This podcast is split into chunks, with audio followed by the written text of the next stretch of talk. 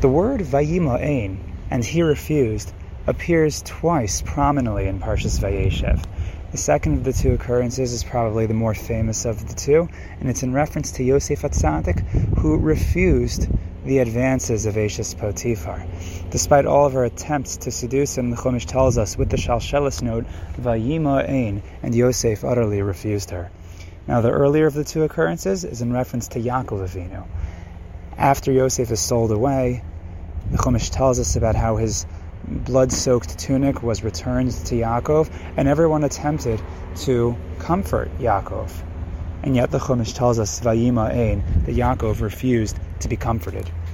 Now the question is if there is a connection between these two occurrences of Vayima Ein. Perhaps some connection between the two refusals, the first of Yaakov Avinu and the second of Yosef Hatzadik.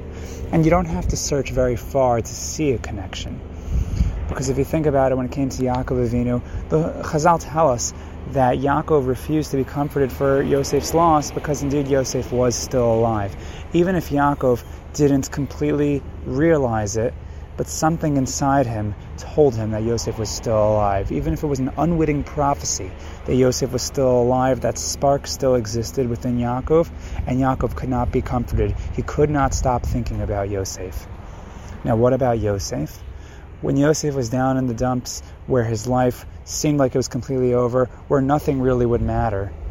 At that point, when Eishes Potiphar started making the advances towards Yosef, and even when Chazal tell us of one opinion where maybe Yosef was about to give in, but where did Yosef's refusal come from when push came to shove?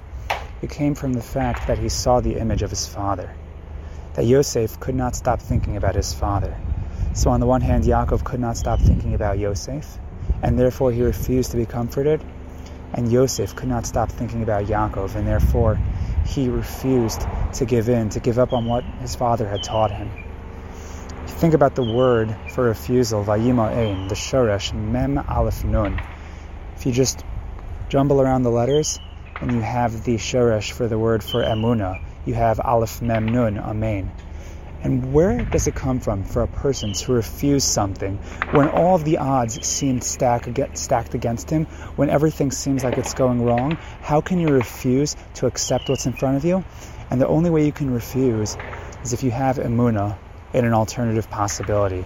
You have emuna in another option. And when it came to Yaakov Avinu, if there was an option, a possibility that Yosef was still alive, Yaakov would have emuna in that option, and Yaakov would not be comforted. And when it came to Yosef, Yosef still had emuna and everything that his father taught him, perhaps still had emuna and the possibility that he would be reunited with his father, and therefore Vayima Ein, he was able to refuse the Nisayon of Eishes Potiphar. And hopefully we should be able to instill this in ourselves, to refuse to accept what we don't have to, to refuse to accept negative possibilities, and instead have emuna in the most positive possible outcome we should be zocha to have that emuna and refuse to accept anything less.